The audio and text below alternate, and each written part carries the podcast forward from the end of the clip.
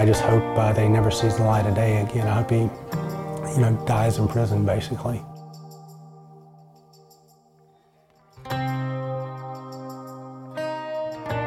It took nearly 40 years, but all the people who spent most of their lives wondering who took Ronda Blaylocks finally had a name. To the family, it's a new chapter.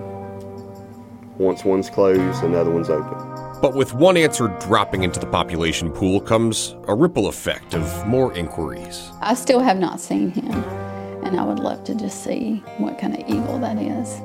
Why did he do it? and who really was the man accused of the rape and murder. There was some DNA evidence that came back that, that, that linked him to the crime. Those who grew up with Robert James Adkins appalled by his arrest. If he ever had a bad side, I've never seen it. After his charges were announced in connection to an infamous crime, those same people are left wondering if they ever really knew him at all. Yeah, I just feel sorry for the family that they went through this and still going through it. You know, I'm really sorry. I'm Fox 8's Michael Hennessy, and this is Murder in Pilot Mountain, a 40 year mystery. Robert James Adkins was born on a Tuesday, December 11th, 1956 at 8:20 in the morning delivered at Stokes Reynolds Memorial Hospital in Danbury, North Carolina, to parents Robert Lee Adkins, age 24, and Edith Jacqueline Adkins, age 22. Robert Lee Adkins was working at a golf course called Pine Brook Country Club at the time. He was always a good fellow.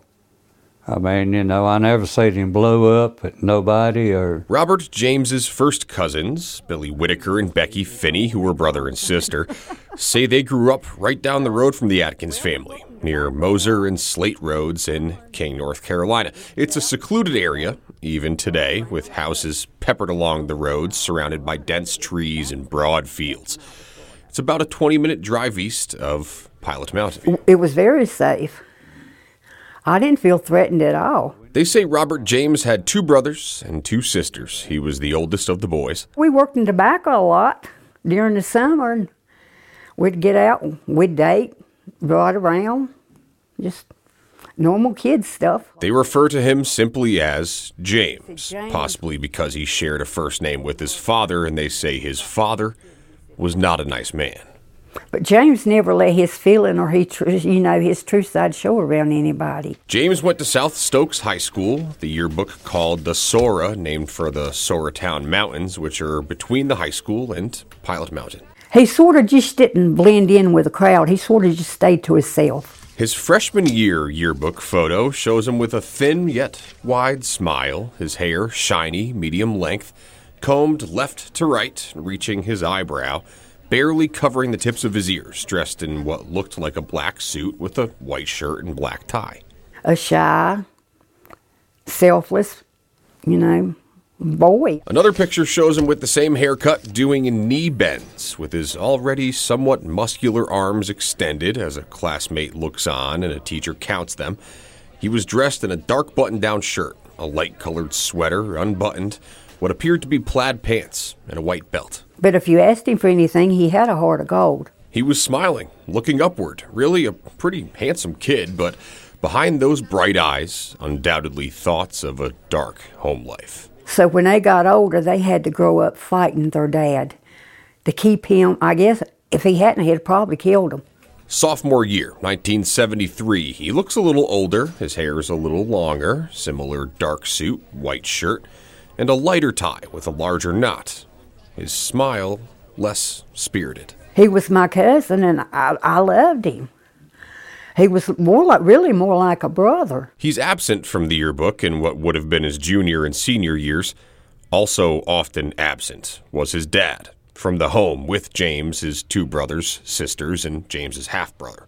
His dad was alcoholic and he would be gone for days and days. They wouldn't know where he was at, and he would come home and he would beat those boys. And his dad beat them and mistreated them. It was violence that Billy experienced firsthand, and not just as an onlooker. Me and his son was uh, back in the yard wrestling, and uh, he come up behind me and kicked me right square in the back. This guy had big feet, and uh, I've had back trouble ever since. Billy says he would often worry if the family had what they needed to eat while their father was gone. His dad was just a mean person. I mean, you know, that'd, that'd turn anybody's heart cold. He was out for number one. Heck with everybody else, wife, kids. He didn't care. Soon the abused would begin to abuse. Alcohol, that is. James was alcoholic. And I've seen him so drunk he couldn't even stand up. But he never bothered anybody. He never caused any trouble. You never did hear nothing out of James. Beer, liquor, anything he could get his hands on, in excess. At least in that sense, it was like father, like son. Well, he drank quite a bit, cause you know, but every time you see him, he's falling down drunk. He stayed sober enough to make some money, but it was hard labor. Well, he worked in construction work. He worked for a water company in Thomasville, just different jobs. The cousins all stayed close. James and Billy were together all the time. Billy doesn't remember James having a blue Chevy pickup, which was the description of the last vehicle Ronda Blaylock was ever seen getting into on August 26th, 1980. I don't remember no truck was all that running around together. I don't even think he had a vehicle at the time. What both Billy and Becky do remember, however, is the day Ronda's body was found, August 29th, 1980. It was hard for me to believe. And I didn't realize that he was accused of it until years later. Neither of them remember where James was that day, or week, but in the months following, he was often under Becky's roof. Matter of fact, he stayed with Becky and her husband in Thomasville for the longest time. Been to my house. That was back in 81. We run around together. And in the years to come, But uh, yeah, he says he was a suspect in it. Billy remembers the first time he heard James's name mentioned in the same conversation as Ronda's. But they was a deputy sheriff in uh, Stokes County. I ain't gonna mention no names. It's been years ago. He told my sister-in-law that they knowed who done it, or they had a suspicion who done it, but they didn't have the DNA then that they got now. So, and he told exactly who he thought it was, What do you say? James Adkins. On March 12th, 1983, James was arrested for DUI. Five years later, on February 1st, 1988, he got a DWI and failed to stop for an accident.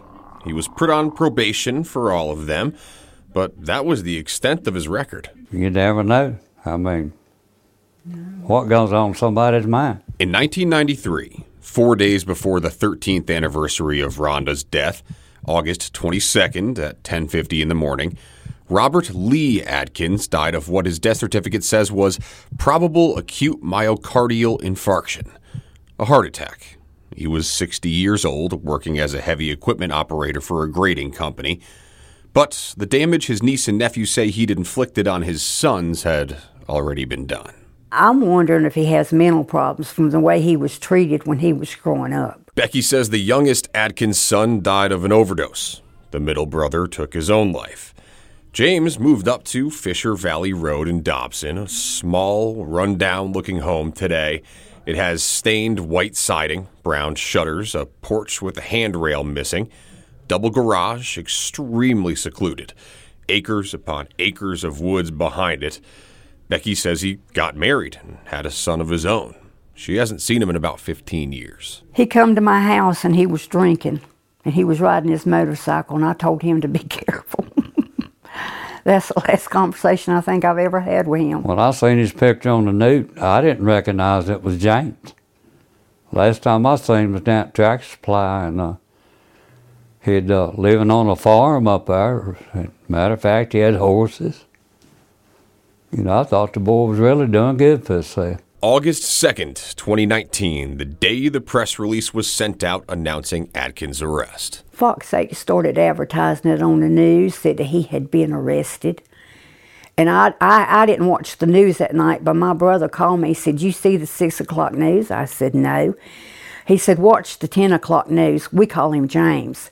He said, James was on there for murder. I said, You have got to be kidding. He said, No. Becky did watch Fox 8 at 10 o'clock that night. It was a Friday. It was like it wasn't James, like I didn't believe it.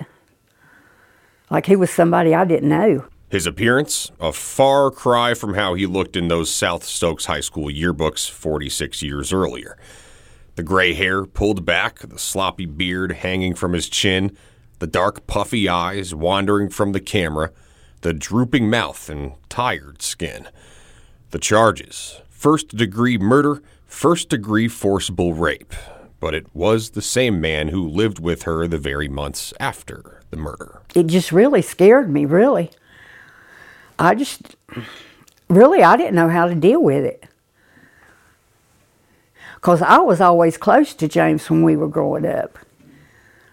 I always felt sorry for him. I always took up for him. In the months after the arrest, Becky and Billy were left with some of the same questions Ronda's family's still asking.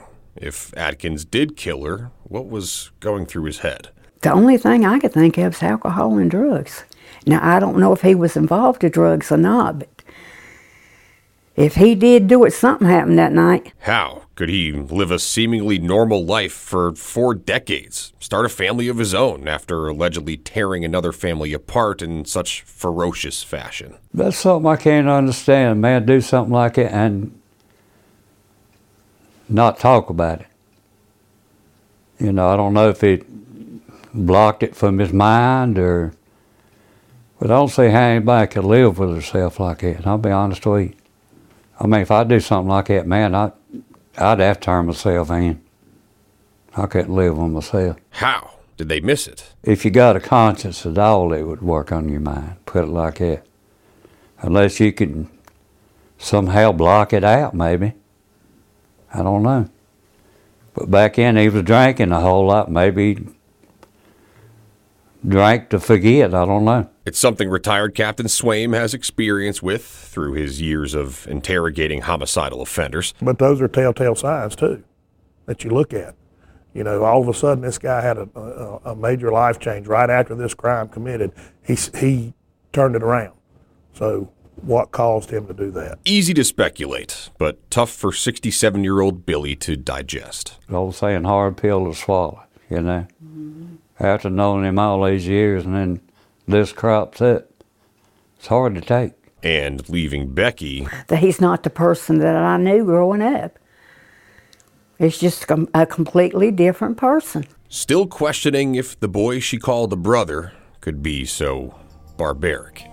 And it just shocked me that, you know, that, that he was accused of it. I don't want to believe he done it. You don't think there's a possibility that he's responsible for any other disappearances, anything else back I, then? I don't think so. As for if the Ronda Blaylock Task Force believes Adkins could have been behind any of the other murders that happened around the time of Ronda's death, I don't think so. I don't think. Uh... We have spoken with Adkins' lawyer. He told me that since this case is ongoing, it would be inappropriate for either he or Adkins to comment on it. I remember them saying that um, he dumped her by a tobacco barn and that the farmer uh, found her by the tobacco barn. Sherry Thigpen wasn't allowed to see the site where her cousin's body was found when it first happened, but she knew where it was. Four years after the murder, she got her license and couldn't resist going, but never went back. That is, until now. We travel with her down the private, secluded gravel Groundhog Trail Road, once more, 40 years later, and we meet a former law enforcement officer who was there the day Ronda was found and today lives just feet away from the scene. That's next time in the fifth episode of Murder in Pilot Mountain, a 40 year mystery. If you like the podcast, please rate it, comment on it, subscribe to it, tell a friend. According to the National Center for Missing and Exploited Children, 800,000 children are reported missing each year in the United States. And there's a national hotline to help track them down at 1 800 843 5678. That's 1 800 The Lost. If you want to see the pictures of Adkins, both young and old, they're on our website. That's myfox8.com. Murder in Pilot Mountain, a 40 year mystery, was written and reported on by me, Michael Hennessy, and edited by Chris Weaver. Our executive producer is Kevin Daniels.